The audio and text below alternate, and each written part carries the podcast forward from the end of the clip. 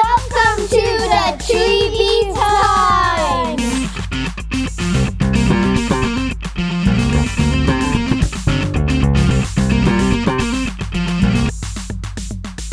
Hello and welcome to the Treby Times, where we are here to learn and grow as a community.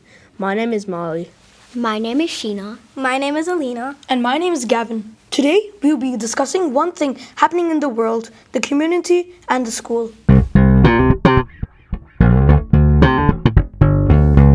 Hi, Sheena. Hi, Alina. What's your dream vacation? My dream vacation is Bali.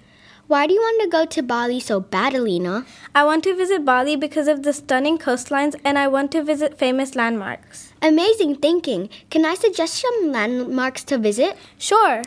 Some of the famous landmarks located in Bali are Tanah Lot, Gunung Kawi, Waterbomb Bali, and so many more. Are there temples in Bali? Yes, there are. Did you know that there are more than 10,000 temples located in Bali? How amazing! I know, right? But if you're going to Bali, you must try their best Balinese cu- cuisines. Here are a few satay lilit, nasi ayam, and nasi kampur, nasi goreng, gado, gado sayur orab, and many more which you can search up on Safari or Google. Thank you for the tips and sites I should see, Sheena. No problemo, Alina. Have you heard of Nido? No, I haven't. Oh, it's basically a daycare where kids can have fun and play around. Oh, wow, that's nice. Yeah, Nido is an amazing center with amazing learning and programs, engaging educations, and a great community feeling. That is great. Also, kids love learning through music, expression using art, and indoor and outdoor learning. That's very interesting. Yeah, Nido is- also celebrates the story, culture, and traditions of Aboriginal and Torres Strait Islanders of all communities who work and live on this island.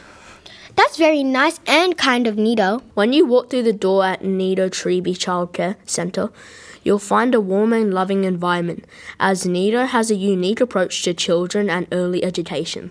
Wow, that's great. That means kids will get better at not being scared of going to childcare. Yeah, you're right, Gina.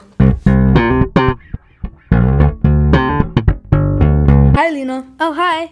I wonder why our block's name is Qu- called Quokka. I don't know, but I certainly love quokkas. That's why I go to a place called Rottnest Island. There are so many quokkas there. That's cool. Why are they called Quokka? That's a good question. It's because it was originally derived from a Noongar word that was probably quokka, spelled K W O K A.